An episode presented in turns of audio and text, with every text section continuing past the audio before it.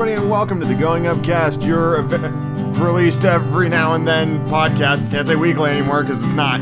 Um, your podcast for feel good nonsense. Uh, let's catch up on what's been going on in the last couple of weeks. Yeah, hi everybody. I know it's been a minute, missed a couple of weeks. Um, but basically, this podcast is all of the segments that I've been building the last couple of weeks um, till the point where it equaled an episode. Actually, it's kind of a, kind of a longer episode because apparently I had a lot to talk about. Um, and speaking of a lot to talk about, I'm going to start with a, a pretty significant change here at the top of the episode. Um, but it's not about the podcast, it's about the audiobooks. And that change is that I, and for the foreseeable future, um, I will no longer be doing daily chapters for the audiobooks. Um, essentially, what was happening, and I've experienced this before um, with the YouTube videos, the the requirements that I had set for myself in terms of like daily chapters was essentially causing it so that I would just record a chapter for the sake of having a chapter, and I would throw it up there whether or not I thought it was actually like of good quality. Um, the beauty of the audiobooks is that even when I'm like not on my game, there's still the book to listen to.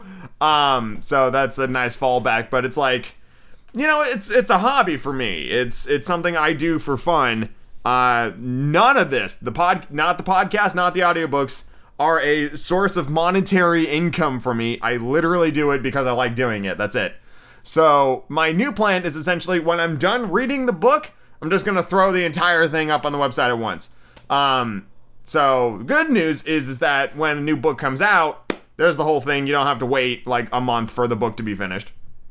Bad news is, uh, is that I cannot tell you when the next book is going to come out because the whole point of this is that I read at like my pace when I have time and when I feel like it. So they'll come out fairly intermittently. I'm not even going to set a goal for myself, um, because that defeats the entire purpose of doing this at my leisure and when I have the energy for it. Um, what I will say is that I will continue doing audiobooks like I'll drop the podcast sooner than I drop the audiobooks because the audiobooks are just a fucking blast and I love doing them. Um, and this change is just to ensure that I keep that love for as long as humanly possible. So yeah, that's uh, that's what's going on. Um, the next book I'm working on, or uh, well, I mean, the beauty of this is that I think I will be working on multiple books simultaneously. Um, just as like the feeling strikes me, and whichever one finishes next, like that's the next one that'll go up. Um, because that's just kind of kind of where I'm at. So yeah, that's a that's a new change. Um, and I'm already a lot more relaxed um, in terms of my my hobbies than I was before. So it's no longer going to be a, a huge source of stress. And I think this will be beneficial for for all of us because I I would figure that it'd be annoying if you were like waiting for the next chapter. Like the book I'm reading right now, this next chapter is a page and a half long. And like if that was the only thing that I uploaded new that day, it's like a 3 minute chapter. That's not that's not very exciting. But won't it be cool where it's just like every now and then bam, whole new book. Here's 20 hours of content. Enjoy. Um I think that'll be I think that'll be better. Um feel free to email me. Like I'm making this decision for my own sanity, but like if if people enjoy the daily chapters, um we can, you know, just let me know at goingupcast at gmail.com. Tell me, tell me your feelings um, about how you like getting content. Um, also, you can always suggest books and things for me to read. Um, or, I haven't talked about this in a while. If there's a particular book you would really like me to read, um, just message me. And I also do audiobooks by commission. Um, my my rates are essentially. Um, I'll just let you know in case you're, you're thinking about it. Um, $15 an hour of reading plus the cost of me getting the book if I don't already have it. That's essentially my my deal for for reading books. It seems a little steep, but it's a lot of work that goes into reading, uh, you know, these audiobooks. Um, and it takes a while. So I just want to make sure that everybody's coming up coming up, you know, on the on the good side. Of course, there's a cap. Um, like if you wanted me to do, I don't know why you would request this because I'm already reading Lord of the Rings, but if you wanted me to do a custom audiobook reading Lord of the Rings, um, I won't like there's a, there's a ceiling. I will only charge you so many dollars for an audiobook. I don't know what that ceiling is yet because I haven't found it, but like if I were to charge you per hour for reading Lord of the Rings, it'd be like a four thousand dollar audiobook, and ain't no one gonna pay for that. So that's just kind of where I'm at. Anyway, that's enough of me talking about the audiobook stuff. Yeah, again, if you have any thoughts or feelings, or leave a comment, you know, you can comment at goingcast.com um, under this exact episode. You can leave comments. Um, I will read those too about this. I know it's a pretty big change um, because I've been doing daily chapters for a very like couple of years now. Um, originally, it was three chapters a week. Then it was daily chapters, and now it's when they're done. So it's pretty it's pretty open ended, but I think it'll be great for great for my peace of mind and sanity. So I hope you all can understand that, and let's get into the podcast.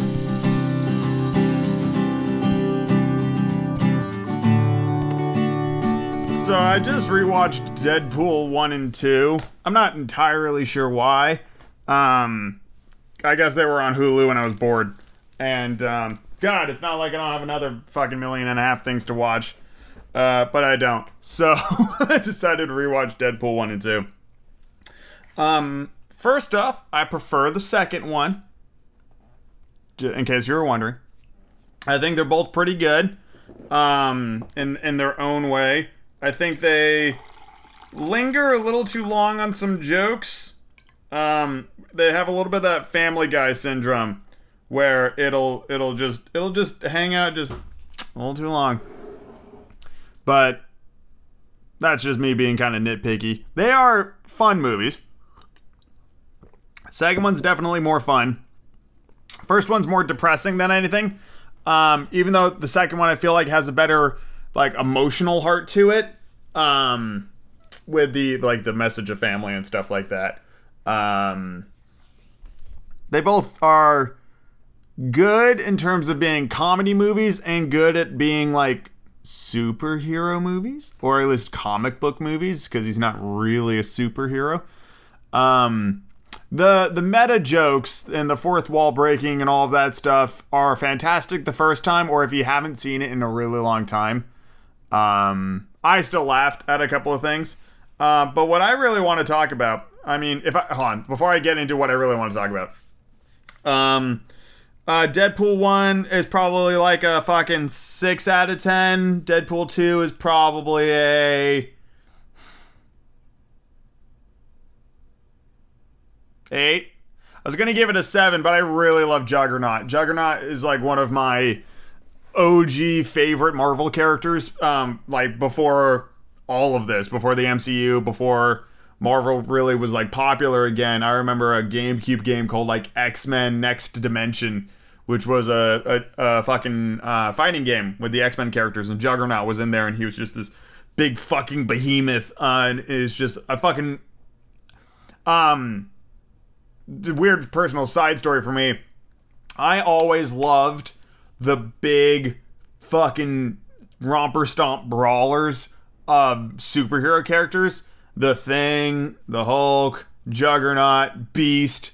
Like that was those those were my old school favorites. Um not for I guess I've never really pondered as to why. I guess cuz I want to be big and strong one day. I think that's probably why. And I'll never be as big as strong as them, but I can sure try. And I love Juggernaut, and I, I feel like this movie finally did him justice in terms of his physicality and his power set and attitude and all that stuff. The last stand Juggernaut is is a fucking joke. Um, that's not my Juggernaut. Hashtag not my Juggernaut. But the thing I want to talk about um, is the ending of Deadpool 2, where Deadpool fixes the time machine and brings his his lady back from the dead and basically undoes all of the stuff that went wrong in Deadpool 2. And you know, I'm pondering that. I'm pondering that because on one hand you could be like you know, it's Deadpool, fourth wall breaking, meta humor, joking, Deadpool. That kind of shenaniganery makes sense for that character. But on the other hand, it kind of destroys the movie. And and here's why. Because it well, I mean it undoes Vanessa's sacrifice. It's not really a sacrifice. Vanessa dies pretty pointlessly, but it's the main drive of the movie, and I feel like Wayne, Wayne, Wade, um, kind of grows as an individual because of that suffering, uh, like most heroes do. Like, could you imagine what would happen if Uncle Ben didn't die for Peter? Or if Bruce Wayne's parents didn't die for Batman? I'm not saying it's equivalent, but it's like. That's the drive! For, for any other superhero, you know, you do right because this is what your your lost loved ones would have wanted from you, is to do right. And while I, Deadpool isn't a hero, I mean, if we're just gonna wipe it all away with fucking time travel, then what is the point of anything? Like this see, it's it's one thing to always talk about like going back in time and fixing everything, but then it's another thing to see it before you. And for some reason it's so like egregious to to me because it's like it was done in the credits. You know, if you don't hang around to watch the end of that fucking movie, you don't see that. And conceivably, at the start of the third Deadpool movie, like Vanessa will be alive and well. And you know there are going to be some people out there who went, well, wait, now hold on a second. She died. No, she didn't. Fuck you. He went back in time and fixed it. It's just, I don't know. I don't think I like it, to be honest. I like a happy ending as much as anybody, but for some reason that's like a step too far. You know what I mean? It's always the the thing with time travel is that it's brought up as like, boy, I wish I could X, Y, and Z. But nobody ever really can X, Y, and Z. It's just the hope. And then the response to that is, well, you fucking can't. All you have to do is, is learn to live with it and move on. And uh, it's just he didn't learn to live with it and moved on. He he fixed a time machine and went back in time and saved his loved one. Would others do the exact same thing in his shoes? Yeah, probably, but I wouldn't want to watch that fucking movie. Because I'd be like, well, what's the point? It's you didn't learn anything. Sure, he still went through the suffering, but I mean, she's alive again. So you just kind of toss your hands up and go, well, that was just a trial of frustrations. I like the movie a lot. Don't get me wrong. It would have been a 7 out of 10 if we're ju- fucking Juggernaut, wasn't it? Um, but he gets a whole bonus point all to himself. A big sexy man. So yeah. Oh no. I didn't really think about this at the time of seeing this movie, but now that it's been enough time and I've kind of let it re-solidify into my being, that it's just kind of like, oh yeah, yeah, I don't know how to feel about that. That's a weird one. That's a weird one. Leave a comment in this web zone. Let's move on to the next thing in the podcast. So locally here in Seattle, there is a, or there was a arena known as Key Arena which I think is named for a bank. I think it's Key Bank. I don't fucking I don't fucking know. Um, anyway, long time ago, I used to go to shows at Key Arena, one of many venues back in my clubbing days, and it was an okay venue. Um, it was large. It was fine. The acoustics in that building were never great. Um, and then for a long time, I just kind of avoided it for concerts. It'd be like, "You want to go see Journey at Key Arena?" And I'd be like, nah. I've seen them twice um, at better venues. And then the folks behind that particular arena decided to give it a fresh coat of paint. And now it's called Climate Pledge Arena. Um, and I presume, I've not confirmed this, but I presume it was rebuilt with like environmentally sustainable items and it's probably run on green energy and X, Y, and Z and all this other stuff. And I had the opportunity to go see Volbeat and Ghost at the brand new Climate Pledge Arena uh, to celebrate my brother's 30th birthday. And I wanted to talk a little bit about the improvements to the arena itself and then also how the show was. So, getting into Climate Pledge was easy peasy. Like, we barely stood in line. They checked your vaccine records, they walk you through the metal detectors. And the first thing I noticed walking into Climate Pledge was that it smelled really nice. Like like the whole air smelled clean um and fresh. Like they had air scent and crap or just massive air filters to really fucking crisp that place up because it smelled awesome. Um, there were these massive high definition screens everywhere showing like nature footage and trees and waterfalls and beautiful moss covered rocks, basically the Pacific Northwest in all of its glory. Um, several dozen food and drink items or restaurants just all throughout this place. Um, it was it was it was very cool, and um, oh gosh, uh, I gotta tell you this story. So we were standing in line for merch, um, which I actually didn't end up getting anything because uh, I'm trying to save money for the first time, and who, fucking knows how long, you know.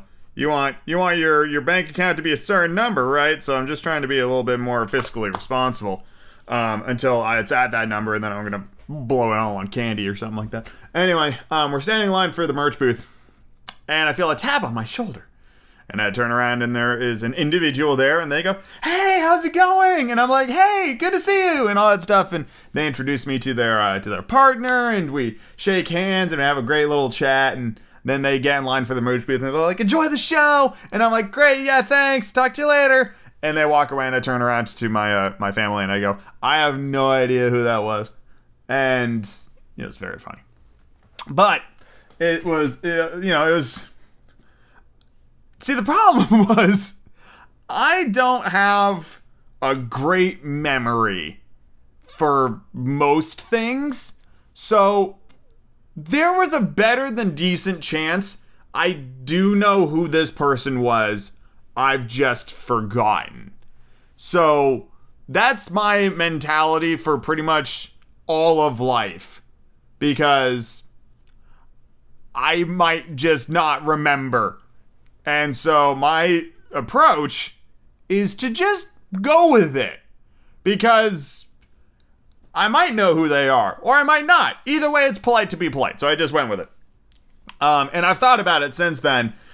I'm still not sure I know that person. So I think it was just one of those it was polite to be polite situations. Um, so yeah, but that was fun.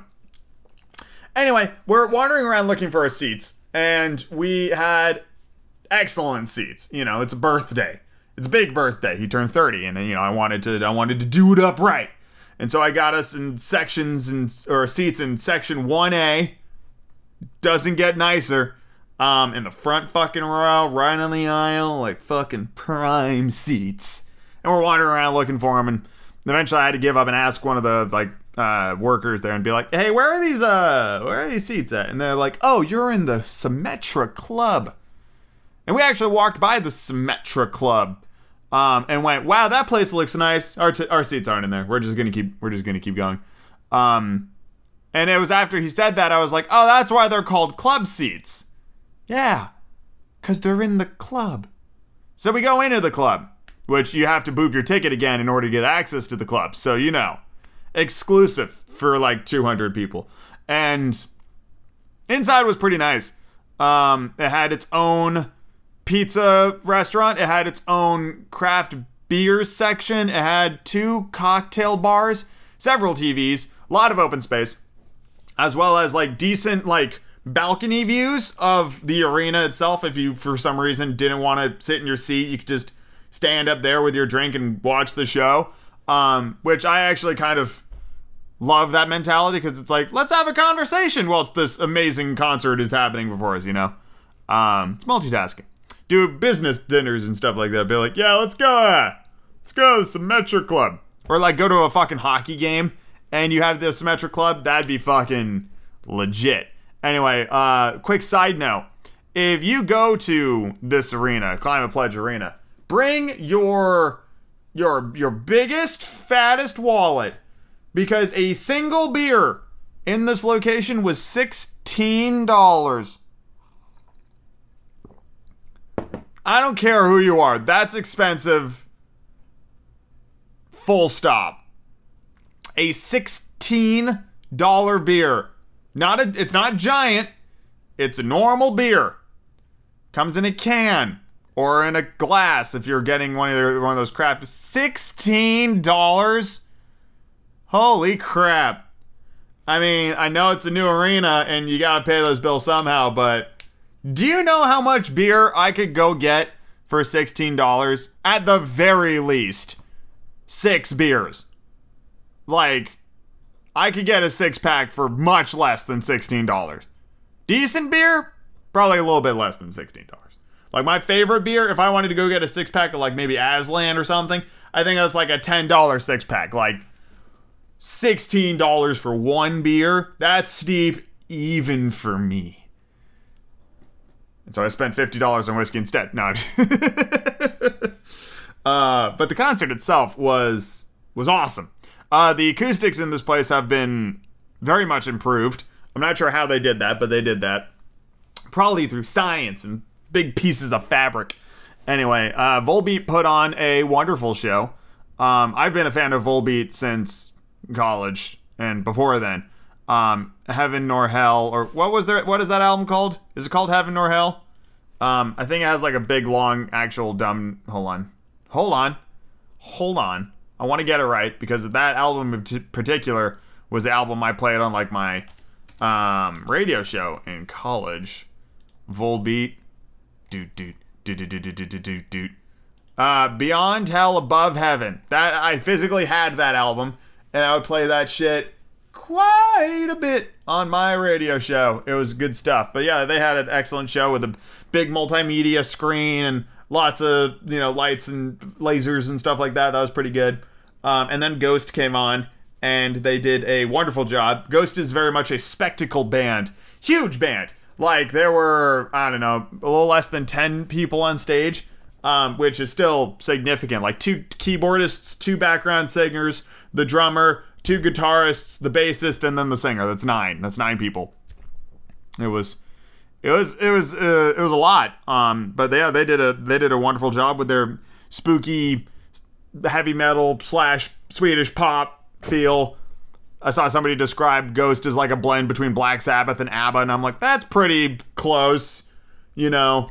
Um, their songs are all over the place in terms of style and genre and, and whatnot. But they are they are a fun band.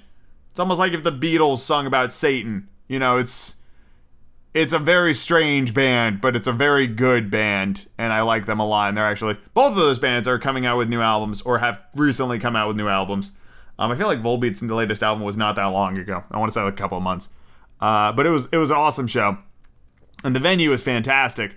Um, I think seeing a, a hockey game or really any event in this arena, I think would be worthwhile. The arena itself is very cool, if very expensive. Um, but what's great is that across the like the fucking lawn from this place, there is a, a building called the Armory, which is essentially a food court. Um, and if you show up early enough, you can get a, a wide selection of food and drinks at the Armory for a much more reasonable price than what you'll get in Climate Pledge. Um, there is also a Din Tai Fung in Climate Pledge, so if that's what you're into, um, and that's very expensive already, so you're used to that with there. But I'm just, you know, I'm just saying, you're in the you're in Seattle Center when you go to Climate Pledge, so there are other options um, right in that fucking area for excellent sustenance for much less. So that'd be my advice if you're going to do it because I think the inside prices are going to be a little pricey. Yes, you're gonna you're gonna need to cough up some dough if you're gonna pull that move. Good concert then. Let's move on to next thing in podcast. All remember, if you've been listening to the podcast for more than a little while, that I did a 13 episode miniseries on me reviewing every uh, piece of animated content under the movie tab in Disney Plus at the time.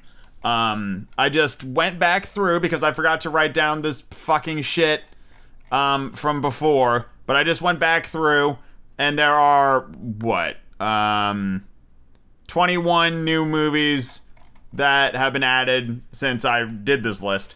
Um, but when I did this originally, I forgot to write it all down um, in terms of like my score and stuff. And so I've just done that. I went back and I re listened to do everything. And I thought I would do a quick little greatest hits because it's fresh on my mind.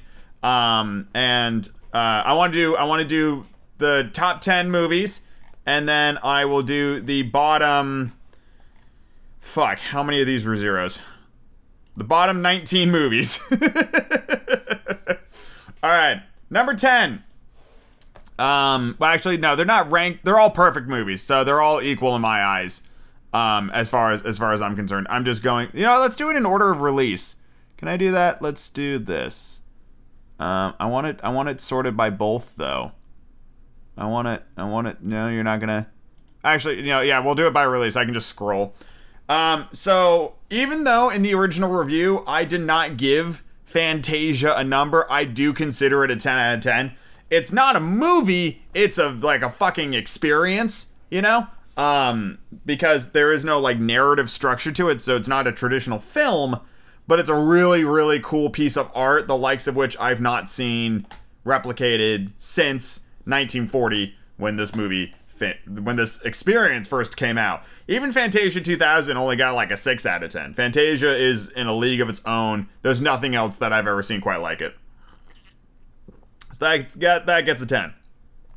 Two movies out of the 70s 1973's Robin Hood and 1977's The Many Adventures of Winnie the Pooh both got 10s. I feel like Robin Hood is as classic, like a formulaic Disney movie as you're likely to find, but it also has the added benefit of having like a legitimate like healthy relationship between the lead and the romantic interest. A villain who can be both like villainous and kind of childish at the same time. A kick-ass soundtrack, and it's just got that wonderful like Disney animated charm. Many Adventures of Winnie the Pooh. That's primarily nostalgia goggles, but I do still think it's an awesome movie. Um, and it is the greatest of any sort of anthology based movie you're likely to find on Disney Plus, where it's a bunch of short stories all linked together. Winnie the Pooh does that format better than any other fucking cast of characters or intellectual property that Disney owns. 1994 is The Lion King, 10 out of 10. Obviously, that's my all time favorite movie, and it always will be. Um, it I can't say a bad thing about it. It is it is truly perfect. 1996, Hunchback of Notre Dame. Um, I gave it a 10 at the time, and I'm sure if I watched it right now, I'd probably sit there and be like, yeah, it's a perfect movie. Um, if I were to rate it without seeing it after a couple of months, I'd probably drop that to a 9, but I gave it a 10 at the time, so I'm going to stick to my guns um, on that one, and, and, it maintains its 10 uh, power. 1999's Toy Story 2 gets a 10. It is the best of the Toy Story movies.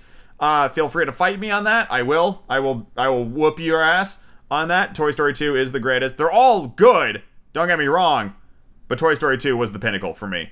Um, and that's primarily because Jessie is such an interesting and uh, intriguing character. Uh, 2009's Up got a 10 out of 10. Shouldn't have to explain myself on that one. Doug is hilarious. It's got a really, really good emotional core, and it's gorgeous to look at. 2010's Tangled got a 10 out of 10. If you wanted to watch a princess movie, Tangled is the best princess movie. Um, and it's even it's better than Frozen, hands down. Tangled is is a superior film. Uh, 2015's Inside Out. There's nothing else on this list really quite like Inside Out, and it deserves uh, being a perfect movie simply because of how unique it is.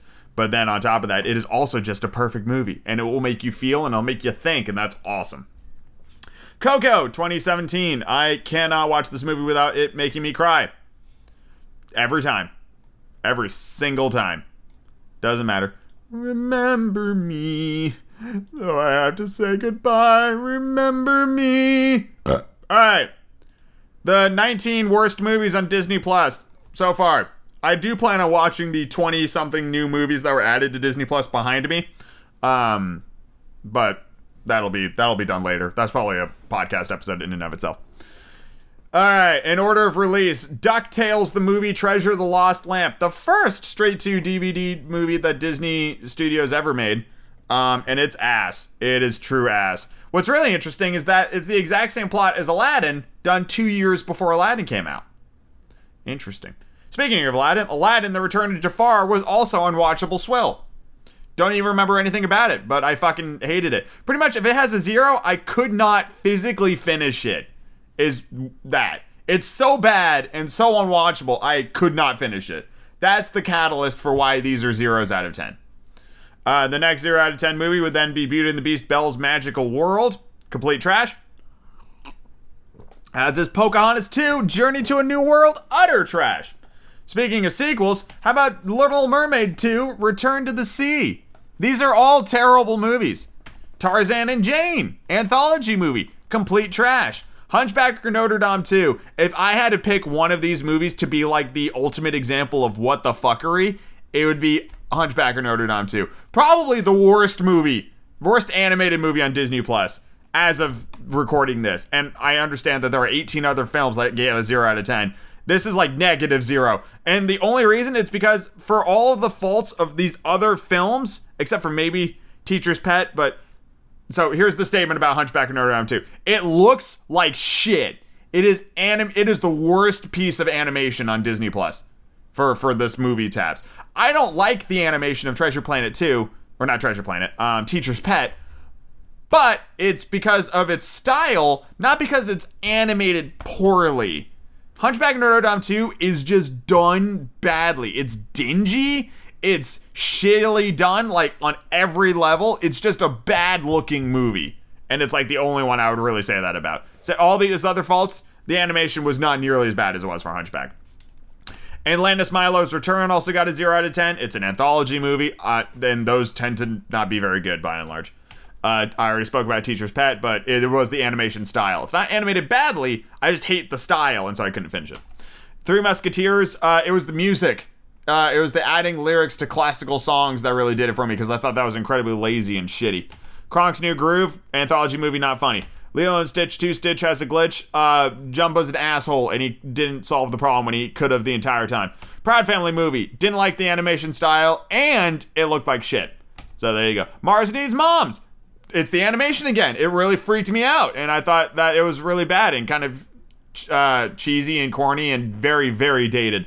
Phineas and Ferb Star Wars. By and large, I did not like the Phineas and Ferb movies, but then again, I didn't watch the show growing up, so I can understand that I would not be the target audience for such things. But I gave most of them pretty bad. However, that's the only one that got a 0 out of 10 that I couldn't finish it. Pirate Fairy, it's one of the Tinkerbell movies. It's the only one I couldn't finish. They're by and large pretty average. Um, and my recollection of the Legend of the Never Beast, which I need to rewatch for this fucking ranking, um, was that it was actually pretty good. But I'll let you guys know about that one. But Pirate Fairy, I couldn't finish. Ice Age Collision Course and Ice Age The Great Escapade both got zeros out of ten. I do not like the Ice Age characters, and honestly, most of the new movies that were added to this tab in Disney Plus since I did my original review series are Ice Age movies. So at the very least, that that'll be done in like less than an hour because I don't think I'll be able to finish any of them.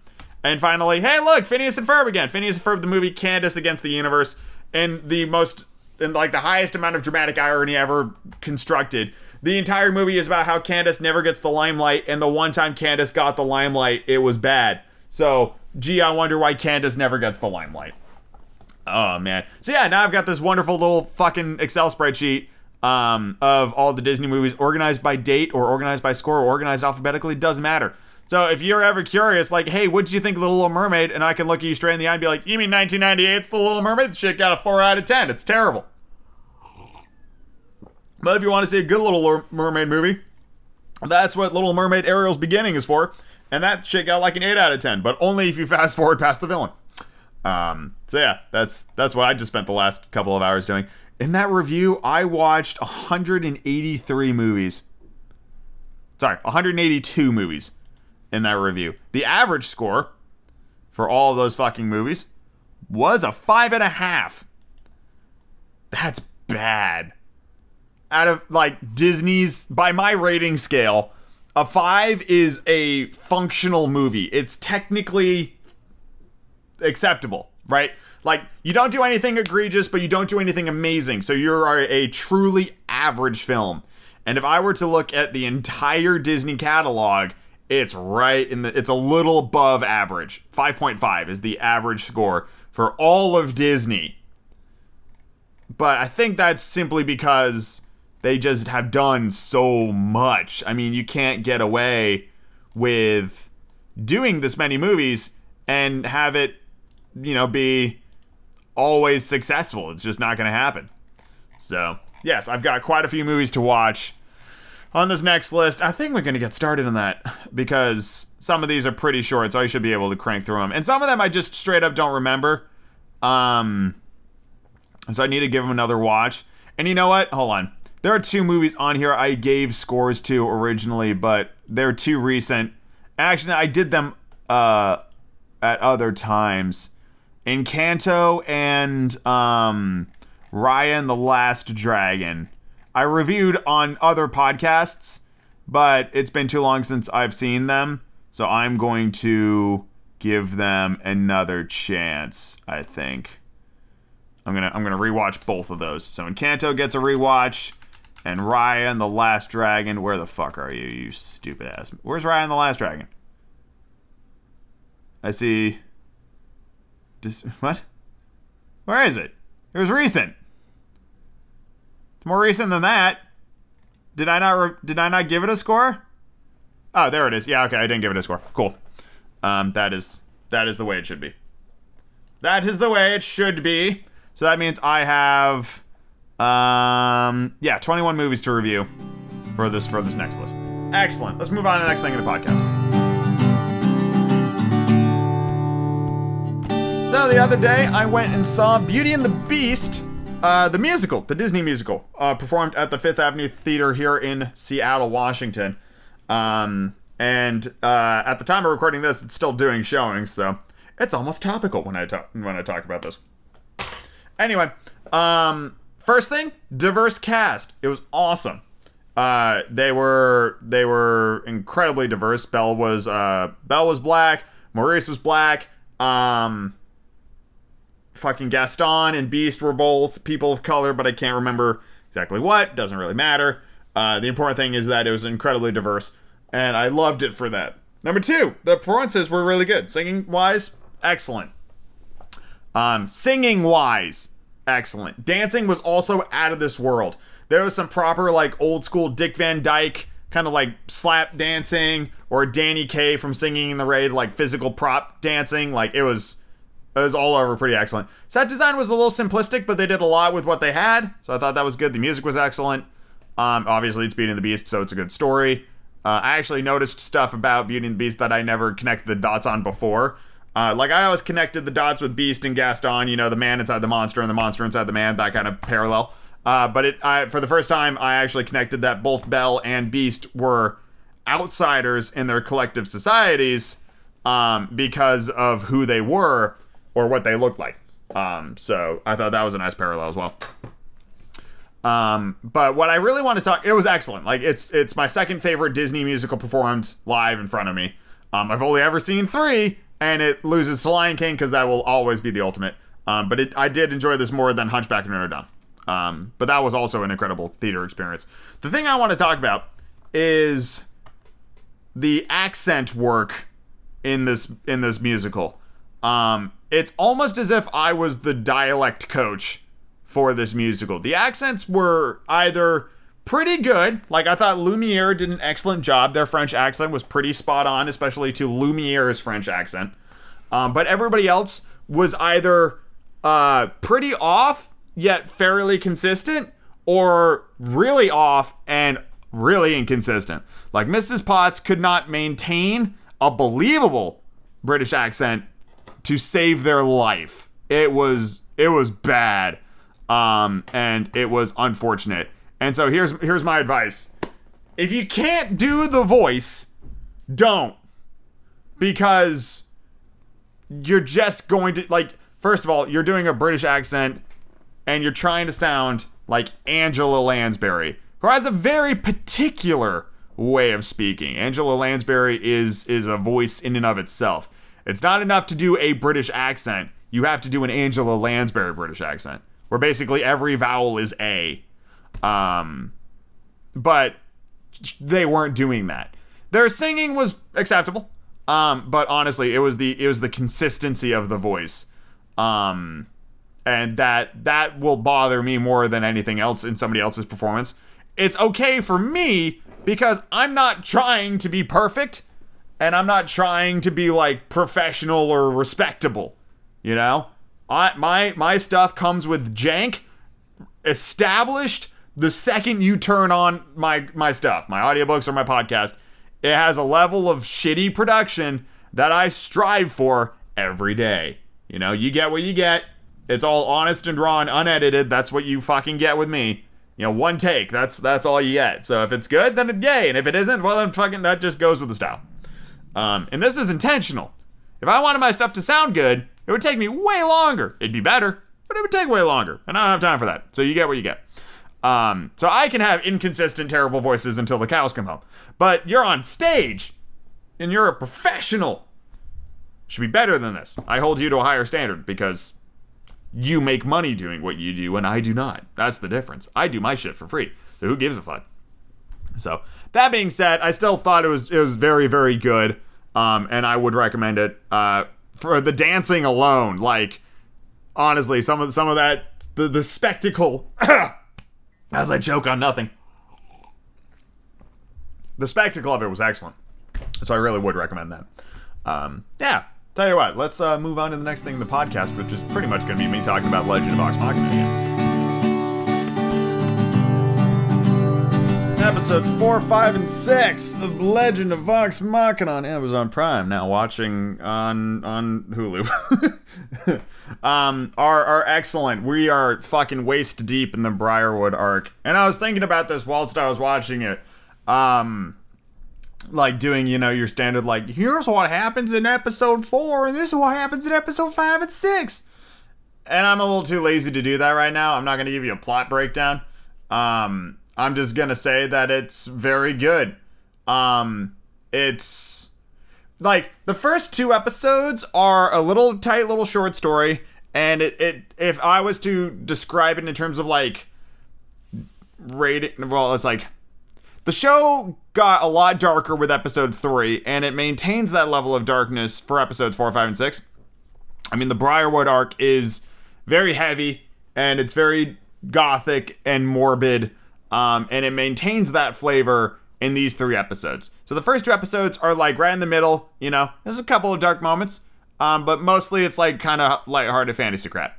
And then the Briarwoods hit, and then it just kind of drops into this this this like really dark area. It's excellent, but it's really dark, um, and very heavy. So if that's not your flavor, season one of Vox Machina probably won't be for you because I am pretty confident that it's going to be the Briarwoods until the end, and then they're going to skip right into the Chroma Conclave arc with the dragons. And that will probably be a bit more, not lighthearted, but more like kind of sword and shield fantasy. Um, that's my guess. Uh, and what I do appreciate is that they are definitely laying down the groundwork for like the long haul. I mean, we got references of the final boss of the first campaign in episode 3 of season 1. So, they it really does seem like we're aiming for the whole kit and caboodle when it comes to campaign 1. Um and they're doing a great job of like summarizing a bunch of stuff up and bringing in a lot of like the most iconic moments. Even moments that like didn't have a purpose in the show have been referenced. So, for me, the the moment that uh, stuck out the most that was in like an Easter egg was the banner in the uh, keep of or in Greyskull Keep, which is the name of the keep in the campaign. I don't know what they've called it in the show. Um, the House of Vox Machina. There is a there's a banner like a tapestry on the back that shows seven cows with a rock. Um, and that was one of the best moments of the first campaign was when Keyleth turned them all into flying cows. Um, it was it was excellent. So there's that bit. Uh, and then um, the bit with the uh, the people hung from the sun tree was also excellent. I loved the the foreshadowing build up to that when they gave the little girl like the necklace, and I'm just like, wow, that's that's fucked. As soon as that happened, I, I, I it clicked in my head what was coming. So I thought that was really good. I don't remember Cassandra's role in this arc to be perfectly honest with you. I know what Cassandra like kind of later becomes, but I don't remember her so much here. Um, and I'm a little surprised that we haven't seen Anna Ripley yet, but she'll she'll make her presence known, I'm sure.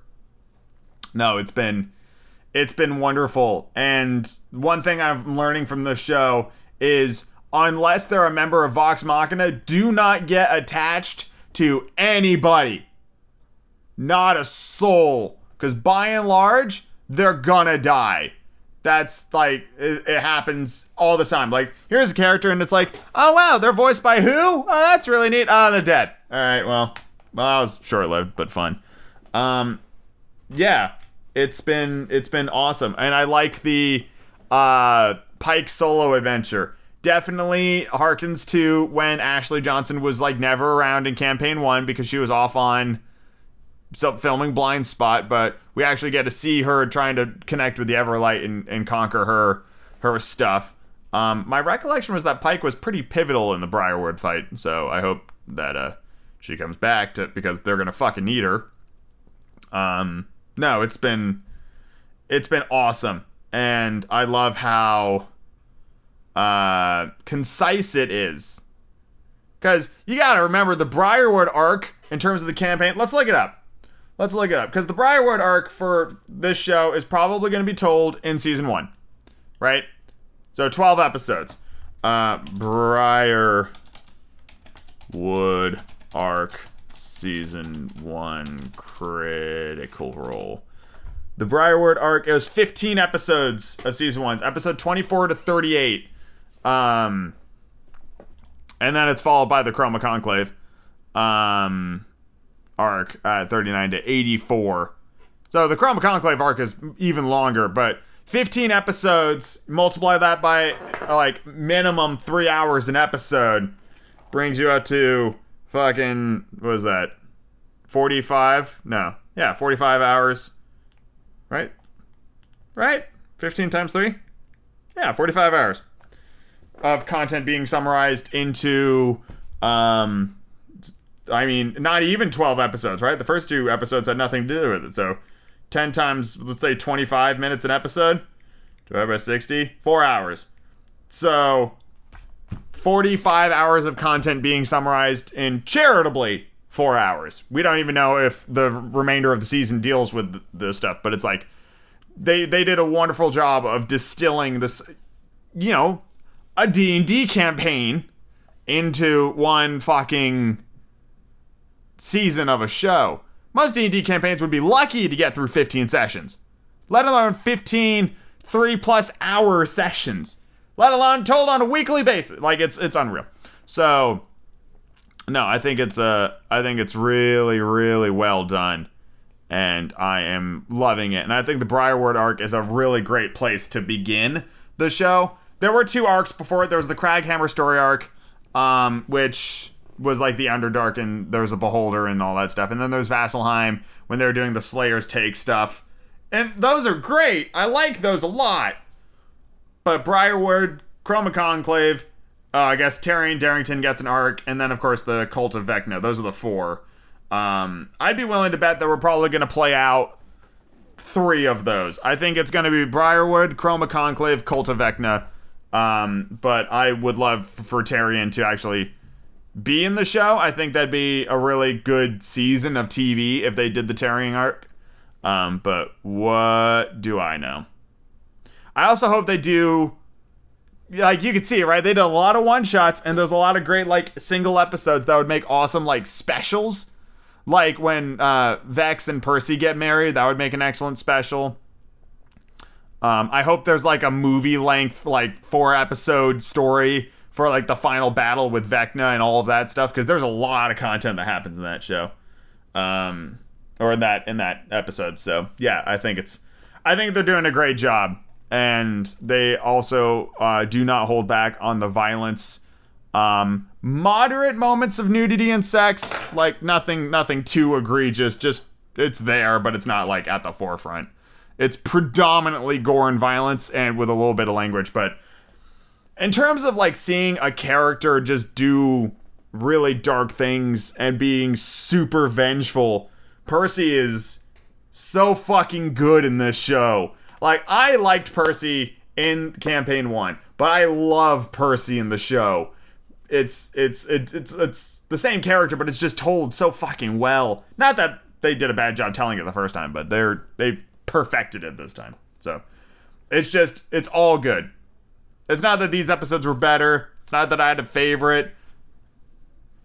It's just all amazing. And um, I am very, very, very pleased with how this show has gone. Um, and I want more of it. And I will probably be buying the season one DVD box set when it comes out. God, I hope they put it on DVD. Legend of Vox Machina DVD. release date. Please tell me it's coming out on DVD. I want it on DVD. I want to own this. I want to own it. Give it to me. Oh, what does the Wikipedia article say? Um, yeah, the episodes, Kickstarter production, broadcast pre-release, critical response. It's still a very, very well-reviewed show.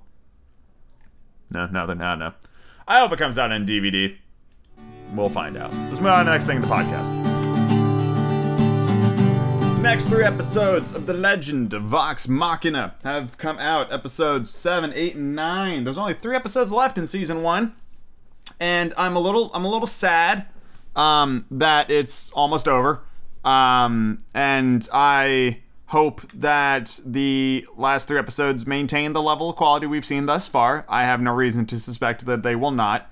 My current running theory is that the next three episodes are. I'm torn because I think there's quite a bit left to happen before this really wraps up. And so my guess is that either the 12th episode is longer than everything that's preceded it, or the next three episodes are quote unquote one episode and they just do like a fucking 90 minute, like kind of movie finale sort of thing. Uh, we'll see. Honestly, pacing is not this show's weak point. Um, I don't I don't think that it has been poorly paced at all and I think it's done a tremendous job of synthesizing. What did I say last time? Like 30 fucking hours of, um, more than that, 30 episodes of content into like, you know, 12, 12 episodes. Anyway, um, this is like when the show starts kind of climbing out of the darkness, as far as I'm concerned. Um, it's a lot more what I would uh, like associate with D and D than some of the stuff that's preceded it um, in terms of how some of my games have gone personally. I can see D&D elements in everything that the show does. Um, but in terms of the like the Scanbo episode, um, where Scanlan goes to that dude's house and just fucking wreck shop. And I mean, that's the moment of legend. If you haven't seen the clip of that, um, I would really recommend it. Like uh, the original uh, live stream when that exact instance happens, like everybody's losing their fucking minds laughing. It's excellent um, it makes for some some awesome D and D stuff. And I thought that episode was really good. Um, I I love the decision making process of that. I thought that was very fitting for like a D and D thing. Um, no Mercy Percy is continuously phenomenal. Um, and honestly, the the show does a pretty good job of balancing the threat level with the characters, um, so they don't seem like overpowered god beings. Um, and then at other times, they're overpowered god beings, and I kind of love that as well. Um, their power level fluctuates with the storytelling, but because it's a D&D show, it works because your power level will fluctuate based on the luck of the dice, right? You are at all times at the whim of dice with Dungeons and Dragons, and regardless of your level and your spells and your abilities and your hit points and your AC and all that shit, if you roll a 1, you're fucked. Um, and that's the beauty of the game. That, the game will self-correct and balance your ass out simply because of stuff like that. You have modifiers, but you know, you there's always the chance that you fail. Um, just as there's always the chance that you succeed. And I think that fits really nicely with this story that they're weaving before our eyes. Um, we got a little bit of backstory on the Briarwoods, which I appreciated. Um, helps to make sense of those characters. Maybe not as much as I would have liked to see just in general. Um, they're being fairly ambiguous about their plans, which is fair because, to the best of my knowledge, um, the exact full scope of what they're planning um, doesn't really get addressed until much later on um, in season one of Critical Role. So we'll see how that goes. Cassandra de Rolo um, is fantastic. Um, I loved the Professor Anders fight. I thought that was really good. Um, I loved Pike uh, dealing with the Everlight and Astral projecting to be a part of this fight. Um, not having her around with the the undead situation over Whitestone was pretty brutal for that whole encounter. Um, and so having her kind of guest spot in because that's what she would do, right? She would like live stream from New York to be in certain episodes, and so they would just astral project her ass into the actual show. Um, and it is very befitting of of Pike's character. And I'm glad they didn't change the story to have Pike there the whole time because, you know, this is it, it's more truthful to the original tale. And I thought what they came up with for what Pike was off doing made a lot of sense for that character, and I loved it because it just adds greater depth to them. Um, Vax's confession of love to Keyleth. Now, I don't remember if that actually happened at this moment. Um, to be perfectly honest, so I'm not sure if they're if they're being truthful to the original show or what. Either way, from the show's perspective, it's a little early and it's a little rushed. And this is probably one of the more pronounced moments of if you didn't watch the original live stream or you don't know that at that point in their game, those characters had been playing together for over what three years? How long? How long was pre-stream? Pre-stream was a significant amount of time. How long were they playing Critical Role before the stream? Um, let's see, two years um, before they started streaming it live. So they had been together for a long time playing that game, which is enough time for Vax to have developed feelings for Keyleth. But we don't know that if you only know the show. It just feels a little soon. Like, sure, love, I mean, you know, crazier things have happened, but Keyleth's response to that seemed very appropriate. Um, also, this batch of episodes uh, were the first times I audibly laughed out loud. Don't get me wrong, I think the show is very funny. Um, but I've seen this humor for years now, and I'm kind of conditioned to to their funny. Um, but there were definitely a couple of lines that got me um, and a couple of, of moments that got me in these recent episodes. Um, like uh, Grog chopping that giant like all the way in half. His his little like motherfucking goddamn just as he's doing that was really good. Scanlan being like, of course there's a horde of zombies because fuck me, right? And that was that was also good. Um, Scanlan's song about Pike Trickfoot is also the first Scanlan song that I think I'll unironically listen to on its own.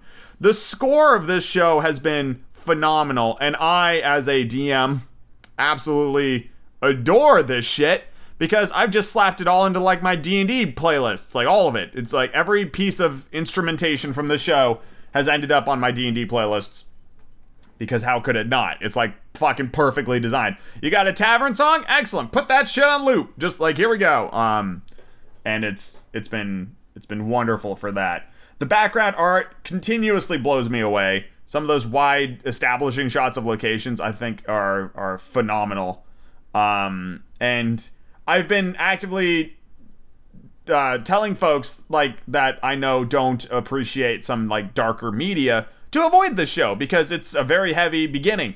But these last three episodes finally start crawling out of that like everything sucks and everybody's dying area and getting more and more into like kind of the light that I would associate with Critical Role, you know, making finding the comedy in in terrifying scenarios, and that's the wonderful balance of Dungeons and Dragons.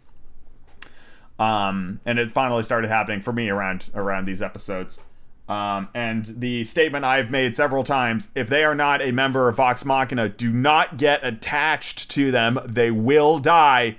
Maintains to be true um, as virtually every other character that has had a speaking line that was not a member of Vox Machina has died. Um, which, after a while, it stops having as much of an impact.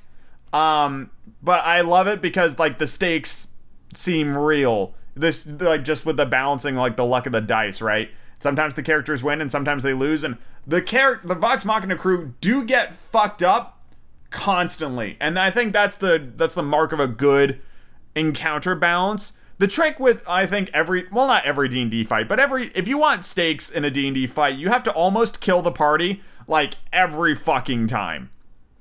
And that's that's how you get them. Like barely surviving is I think a great place to be. If the players are too strong, then it's not really much of a challenge. And if the enemies are too strong, then your players run, which also hopefully helps um, raise those stakes. I love I love fights where they're so hopelessly outmatched that they just cannot win and they know to bail. Um, otherwise they die. and then you have to start a new campaign. Um, and no, I thought these episodes were were excellent. Um, they do a good job of making you hate villains. They do a great job of helping you root for the the heroes. Um,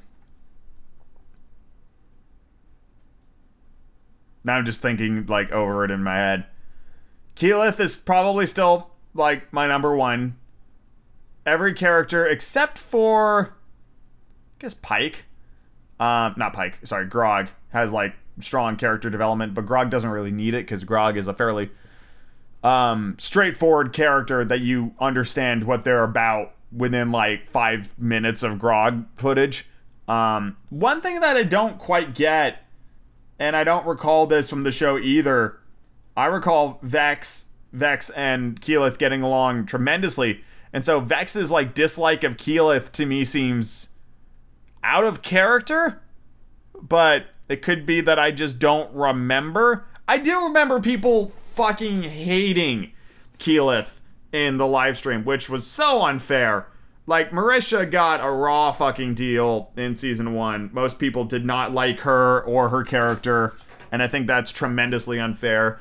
And even to this day, like I've got people who, talk to me about the show that go like, "Man, I just do not like Marisha," and I don't I don't understand that at all.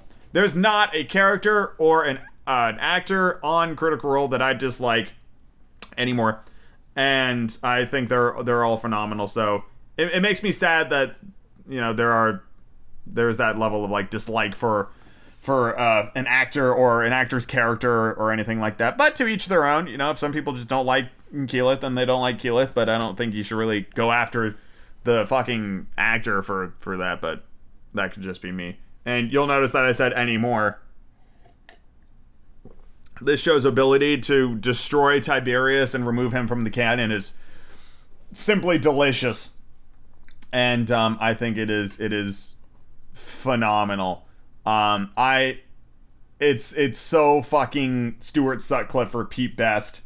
Um, because if you go back, I don't recommend this, but if you go back to watch Critical Role season one live on the VODs, which I believe are still on YouTube.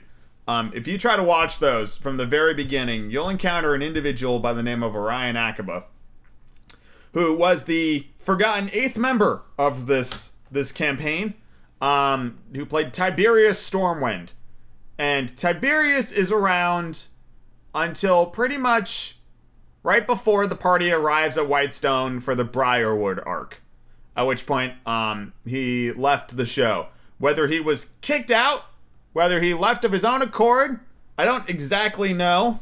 Um, all I do know is that I believe like he he let he he disappears essentially um with nary a word. I think Matt says that he was sick. Um, and so he wasn't going to be there that week and then he just never showed up um again he was just gone. Uh, let's see if I can find uh, what happened. Um, do, do, do. On October 28th, 2015, at 6:40 Pacific Standard Time, it was announced live on the Geek and Sundry Twitch channel that due to a mutual parting of ways, Orion would no longer appear on Critical Role. Orion later provided his perspective in a video titled "Chalk Talk: Why I Left Critical Role," but the video was eventually removed or made private. Um, he explained in greater detail what had been going on during a Twitch stream on his own channel, including his uh, struggles with illness and substance abuse. Inter- interesting. Um, well, I hope do do do do do that he's doing fine on that. I do also know that he once did a charity live stream on Twitch and then proceeded to spend that money on a PlayStation 4 rather than giving it to charity.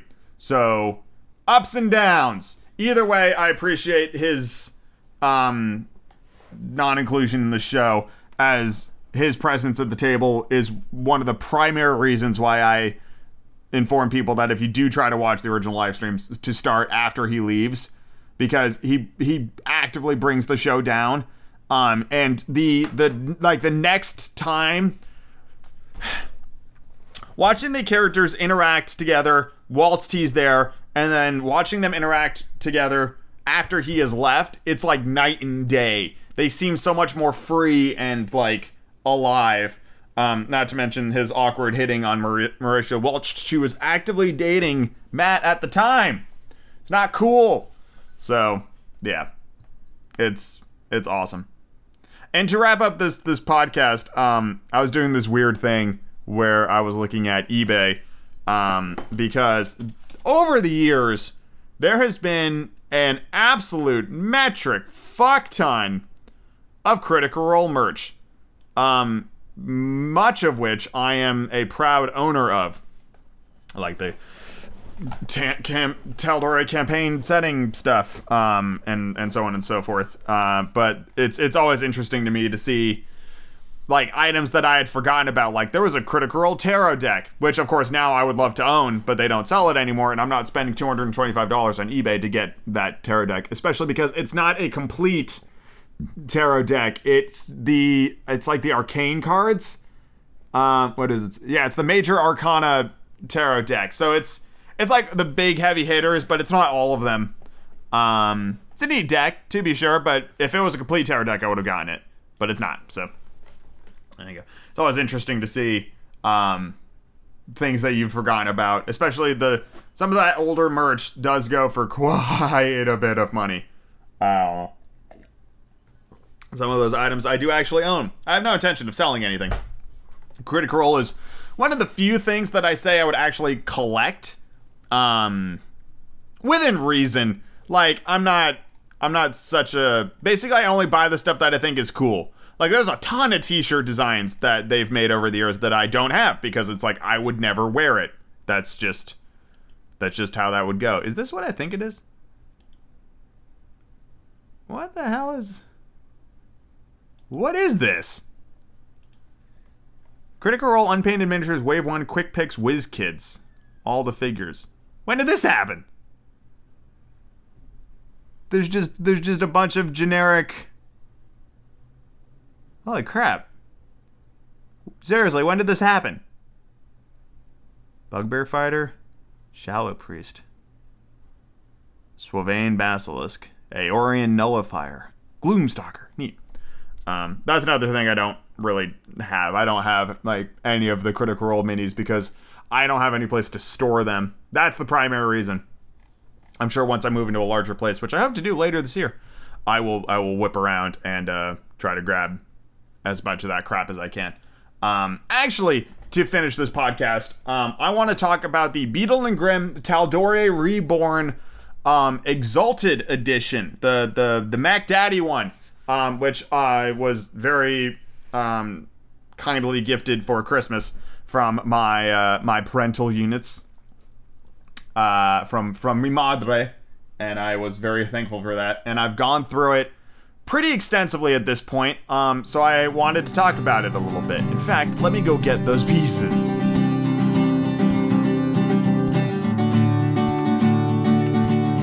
Ever since I was a little kid, I have been a Rams fan.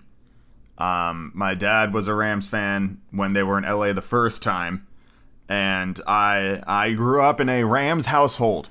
I didn't live in St. Louis. Um, indeed, I I spent time in Texas and Washington and Virginia and Connecticut. You know, by all rights, I probably should have been a Seahawks or a Patriots fan, but nope, I was a Rams fan. And if you know anything about the Los Angeles Rams or the St. Louis Rams or the NFL team that has been called the Rams in whichever city they've been in, you would know that the first time the Rams won the Super Bowl in franchise history was in 1999 with the greatest show on turf, Marshall Faulk, Torry Holt, Kurt Warner, you know, these these Isaac Bruce, this incredible offense that changed the way football was played. And if you don't fucking believe me, go look it up. Because that's what they were. They were the greatest show on turf. And that turf show lasted for three seasons, and they only won the Super Bowl in that first season in 99. They were NFC champions in 2001, but they didn't win the Super Bowl that year um, because uh, I can't remember who they played that year. It may have been um, the Patriots. Was that was that when fucking Brady made his debut. I can't remember. Um, but that may have been what happened. Anyway, for a long time, they were one of the worst teams in the NFL. Like, you would say the Rams in the same breath as like the Lions or the Browns. Like, we were just terrible. Couldn't make anything happen. If we had a positive winning record in a football season, that was amazing to me. I remember one of the biggest struggles of being a Rams fan was that you just couldn't watch the games. They weren't popular games to televise. You know, it was always like the Packers and the Vikings, you know, shit like that, like things that people would watch on TV, but never the Rams. And then about five years ago, this young upstart kid named Sean McVay, who was 30 at the time, uh, became head coach of the Rams. He was the youngest head coach of the league. He still is, I believe. Um, and he started to make some moves and turn some stuff around. Indeed, they made it to the playoffs in their debut season, and then everybody kind of woke up and went, hey, the Rams. They got some stuff going on there.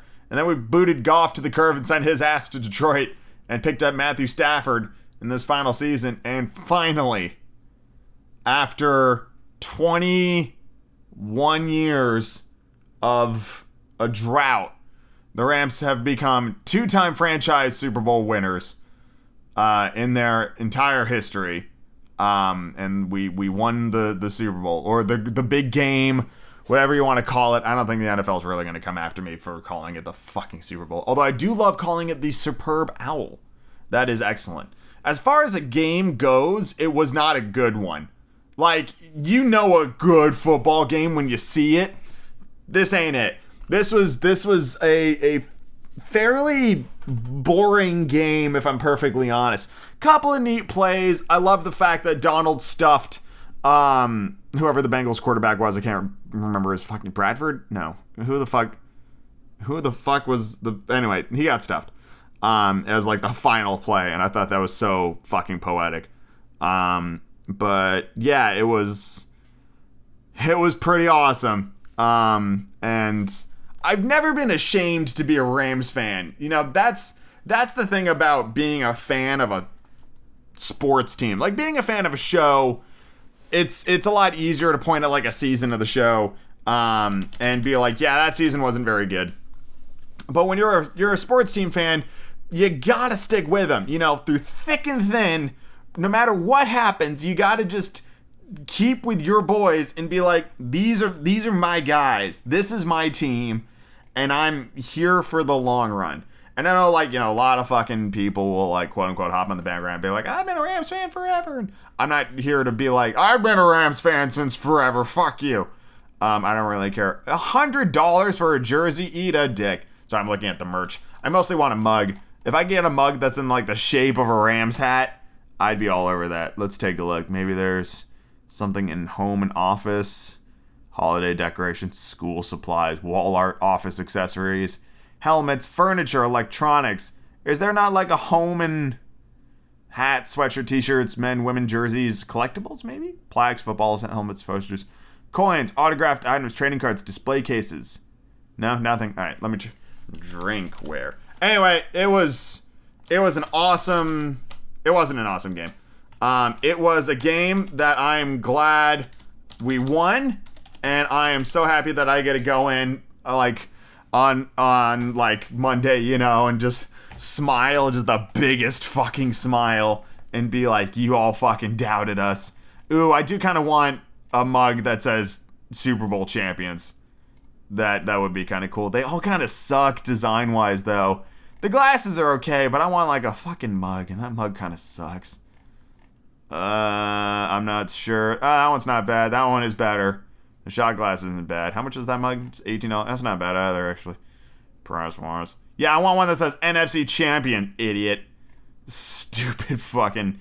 Ooh, I get a mug that says Hubert. I think it's personalizable, but you know, whatever. Um, yeah, no, there's some, there's some, not not bad things on there. Anyway, yeah, the Rams won, and it it does make me happy that they, they finally won. That fucking game was so fucking stressful. Good halftime show too, actually. Um, I appreciated that. Twenty years. Last time the Rams won the Super Bowl, I was six, five maybe. 1999, I was five. I was five years old. 22 years later, they win the Super Bowl again. And I actually re- will remember this one. Um, I don't remember the 1999 game, but that's not surprising. I don't remember basically anything that occurred before the year 2012. Um, I'd have to look at photo albums, and then even then, I wouldn't believe you that it happened. So, pretty awesome. Let's move on to the next thing in the podcast. Go Rams. Go Rams forever.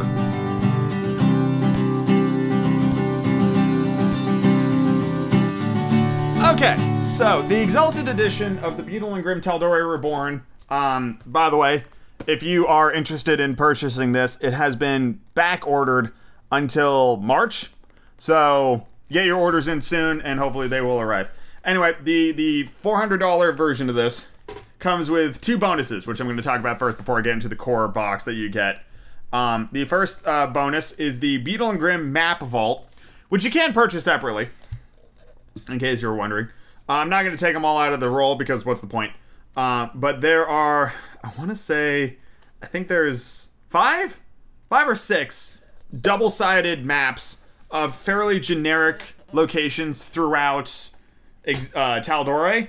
Um, however, they also do like they can be used for basically anything, but they also do um, correspond to some of the suggested adventures that come in this box. Um, like there are like little campaign arcs that you can run with your players uh, that come in this box, and so those maps would correspond to those adventures. Um, but they are also generic enough. Like one of them is just straight up called Tavern. Um, that you can use in basically any D&D game. So that's pretty great. The other thing that you get is the uh, the jewelry kit, which is the other bonus that you can buy on its own. Uh, between the two, I'd probably like if you only could get one, I'd recommend the maps because those are have a lot more versatility than the jewelry kit, um, or the jewelry set rather. I wish there was a kit. That'd be amazing. Um, but the kit, fuck, set is four items. Um, there are three pins and a necklace. Um, the first pin is the Alabaster Lyceum pin, which is basically just a magic school. It's an incredibly well made pin, I gotta admit. Um, it's, you know, metal. It's got this huge fucking safety pin clasp on the back of it. It's gorgeously made. The detail on it is is phenomenal. So they do not skimp on the quality of these items. That is goddamn certain. Whitestone Rifle Corps badge has the uh, the Sun Tree, um, the Guns of Percy, the Whitestone flag colors, um, and it's also just a, a huge fucking metal pin. Um, if I had a pin board, these things would go on them, but I don't. The Claret Order pin, which is a like a kind of little dagger and a, like a blood drop, which looks very cool. I don't know who the Claret Order are. I don't remember them from the show. And then the Ashari necklace, um, which is of course Keyleth's order of like nature-based druids. Um, the pendant itself is very cool. It's made of a metallic framework with what I would guess would be like acrylic uh, colorings on the inside. It's got a simple leather cord, um, which is pretty bog standard. Uh, most necklaces would come with that by default, and then you would be left on your own to go out and buy. Um, shoot. Uh, you'd be left on your own to go out and buy like a, a nicer chain. Um, but those are cool. You know, they'd be designed to be handed out to a player or something like that. Speaking of handouts to the player, let's talk about what's in the actual core Tal'Dorei Reborn box. This, like, if you got the base box, here is all of the things that you would get in this box. Let's talk about some of these more physical handouts. It comes with. Do not fall off my my bed. Eh, stay. Okay. It comes with. Um, actually, you know what I need? Do you know what I need? Everybody knows what I need? I know what I need. I need this handy dandy little booklet. Where are you, you little bastard? There is in this. Uh, where is it? It's not there. Is it buried under here? Hang on. There it is. That's what I need. Sorry. It comes with more pins, but I don't exactly know what they are. But fortunately, it comes with this little book that tells you everything that's in here. Uh, where are you? Here we go. All right. So it comes with gold pieces. Comes with three Tal'Dorei gold pieces. where on one side you see Zan Tal'Dorei, the founder of Tal'Dorei, or the liberator, I guess, and then the other side it's the Lawbringer symbol. So you can, you know, hand out some actual gold pieces to your players, which is pretty neat. You have a clasp token, which is this gigantic silver metal coin um, that has the clasp logo on one side and it's blank on the other. Um, that you can give to your your would-be thieves and assassins. Uh, then you have the golden grin pin, which is this uh, association of like stealthy bards, basically. And then, of course, there is the Council of Tal'Dorei badge, which everybody wants to be a member of the Council of Tal'Dorei, which is awesome. It also comes with item cards. Um, it has some item cards for the vestiges of divergence. Uh, and in case you don't know what those are, they're basically like dope ass um, end all be all god items. But what's neat about the vestiges is that the longer you have them and the more you use them, the more powerful they get over time. They go from dormant to awakened to exalted. And so there's three different item cards for each level uh, of each vestige of divergence. So they are very cool. But these are like each party should probably only have like two to three of these items. They are incredibly strong and overpowered and will break your game. And then there are other magic item cards of items that have been made famous throughout Critical Role um, uh, characters, like the Boots of Haste or the Cataclysm bo- bolts, or the let's see what else is there, the Echo Stone, uh, Magician's Judge. You notice that some of them are. I mean, Magician's Judge does make its debut in season one, but it also appears in uh, season two. The Rod of Mercurial Form, Tinkertop Bolt Blaster 1000, um, which I'm pretty sure is just from season two. And then there are some items of the Ashari that, like, each uh, branch of the Ashari has their own unique tool, like the Sky Sail with the Air Ashari and so on and so forth. So you get item cards like that. It comes with a DM screen. Brand new, super nifty DM screen. I'm not a big fan of the art, to be perfectly honest with you, so I plastered my DM screen with Critical Role stickers that I have, um, which I thought was pretty cool and I plan on doing that way more. The inside of the DM screen has more gorgeous art and information that is specific to Critical Role, like the calendar, uh, the uh, names of all the prime deities, the factions and societies of Critical Role, um, skills and the associated abilities. So, like if it's an intelligence check, you'd be like, roll an investigation, intelligence. How cover works, how obscured area works, travel pace, difficulty um typical difficulty classes you know dc 5 15 etc etc uh the conditions meals and drinks at inns um services like uh hireling a messenger a ship's passage um trap damage severity by level more conditions. It's it's very well done um and i appreciate it.